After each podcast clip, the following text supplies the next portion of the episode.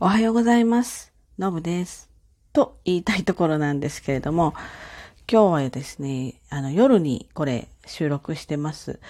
あの、今朝ね、えー7時半ぐらいにあげようと思って、えー録音してたんだけれども、なんか最後の最後にちょっとミスっちゃって、それであげられないまんま、まあ仕事に行ってしまったんですよ。で、あのなので、これ帰ってきて、まあ、ホテルにね、今出張中なので、ホテルに帰ってきて、で、まあ、ちょっと食事とか終わって、お風呂とかも終わって、今日は疲れてるので早めに寝ようぐらいの感じで、一通り終えたので、まあ、今からね、ちょっとお話ししたいなと思ってます。でね、朝何をあのお話ししてたかっていうと、昨日ね、なんか仕事終わってすっごい疲れちゃったんですよ。ものすごい疲れてしまって、えー眠さと疲れで、あの、まあ、出張って疲れるんだけれども、出張には慣れていて、で、えっ、と、なんていうんですかね、これが連続して10日とか、まあ、10日ではないか、5日とか、1週間とかになるとかなり疲れるんだけれども、えー今回はまだこれ出張が、えっ、と、3日目、4日目ぐらいなんですよね。なので、えっ、と、まあ、さほどそこまで疲れない、まだ本当は状況のはずだったんですよ。で、まあ、出張とか、まあ、仕事なんてもそうなんだけど、あの、疲れる時って、もちろん体力的な面もあるし、それからこうメンタルの面もあるじゃないですか。でも環境にね、よるところが多いんですけれども、今回の仕事は、あの、まあ、何度も来てる場所でね、非常に周りもアットホームで、仕事しやすい状況なので、そういったストレスもないし、うーん、なんていうんですか、例えば寒すぎるとか、暑すぎるとか、そういったこともない、すごく快適な場所なんでね、えー外的には全然問題ないものなんですね。で、何かなと思ってよくよく考えたらね、多分ね、靴なんですよ。で、別にね、そこの靴、まあ、その昨日履いてた靴も、初めての靴とかね、そういう靴ではないし、まあ、あの何年も履いてるものなので、履き慣れていることは履き慣れてるんですけれども、うん、ちょっとですね、まあ、これ雪国、まだ雪は降ってないんだけどね、雪国に来てるので、ちょっとソールだけ、えっと、インソールをちょっとだけ変えてきたんですよ。で、少しだけクッションの効いてるもの入れ替えてきたんだけれども、おそらくね、1ミリとか2ミリは違わないと思うんですよね。なので、ちょっと厚みのあるものを、だったの。で、靴自体も自分の足よりちょっと大きめにしてるんですね。私、あの、こういう仕事に入ると立ち仕事で8時間ぐらいまあ立ってるってことがあるのでね、やっぱり夕方になってくると足自体がむくんでくるので、うん、ちょっとどの靴も仕事で使うものは大きめを選んでいて、で中敷きでちょっと大きければ調整するみたいな感じだったんです、にしてるんですよね。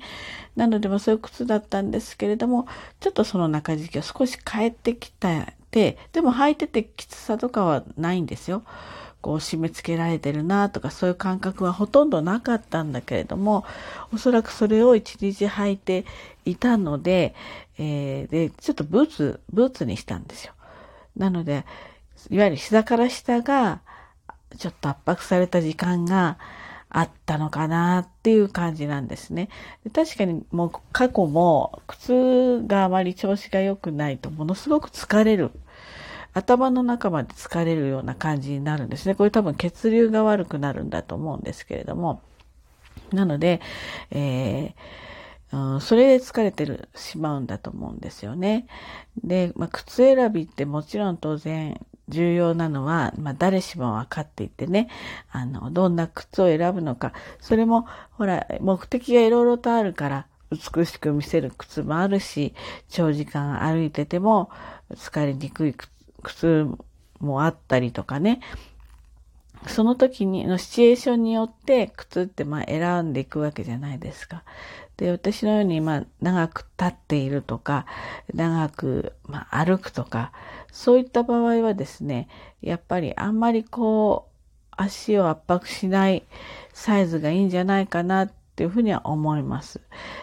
多分ね、靴のフィッターさんはね、ちょっと大きめの靴はね、嫌がるんですよ。で私も前専門のところに、専門っていうかな、あの、ところに行った時に、やっぱりちょうどいいのを勧められたんだけれども、感覚的に、あ、でもこれ履いて一日立ち仕事してたら、多分、あの、夕方嫌な感じになってくるだろうなと思って、まあ、サイズを上げて、でも保証しませんよ、みたいなことちょっと脅かされたことはあるんだけれども、まあ結果その、ちょっと大きめのサイズにしてね、正解だったとかあるんですね。なので、確かに専門の人、のアドバイスはすごい大事なんだけれども、じゃあでも自分が経験がある場合ね、えー、状況的なことが、例えば私仕事だったら私ももう何十年もやってるので、えー、このぐらいの感じだとこういう風な足になるっていうのはもう十分わかってるので、えー、そこはですね、自分の感覚もちょっと大事にしながら、あの、選ぶといいかなっていうふうに思いますね。ですので、まあ、靴っていうか足の疲れはですね、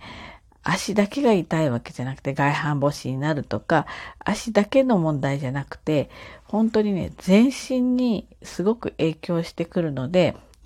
あの、靴選びは慎重にっていうふうには思います。で、えー、若い人たちね、若い人たちはまあ、その、おしゃれだったり、なんていうんですか、なんか種類だ、種類が欲しかったりとかするわけだし、あと経済的な問題もあるから、どうしても、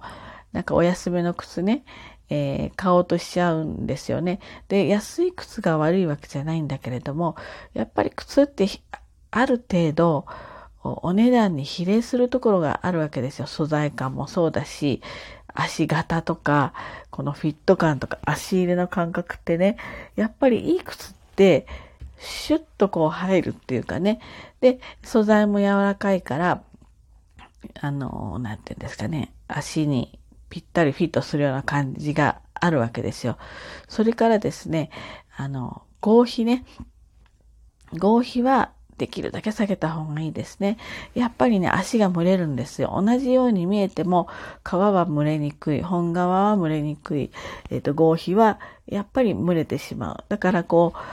長靴とかね、そういったものは仕方がないんだけれども、できるだけ、えー、素材も選んだ方がいいんじゃないかなと。で、それを多少ね、メンテナンスしながら、そういう靴って長く履けるんでえ、それを長く履くっていう風にしていった方が、やっぱり体のバランスをも整える腰痛とか肩こりとかっていうのも、やっぱり靴から、あの、に直結するところがあるのでね、あの、そういった靴選びをね、してほしいなっていうふうに、そういうふうに思います。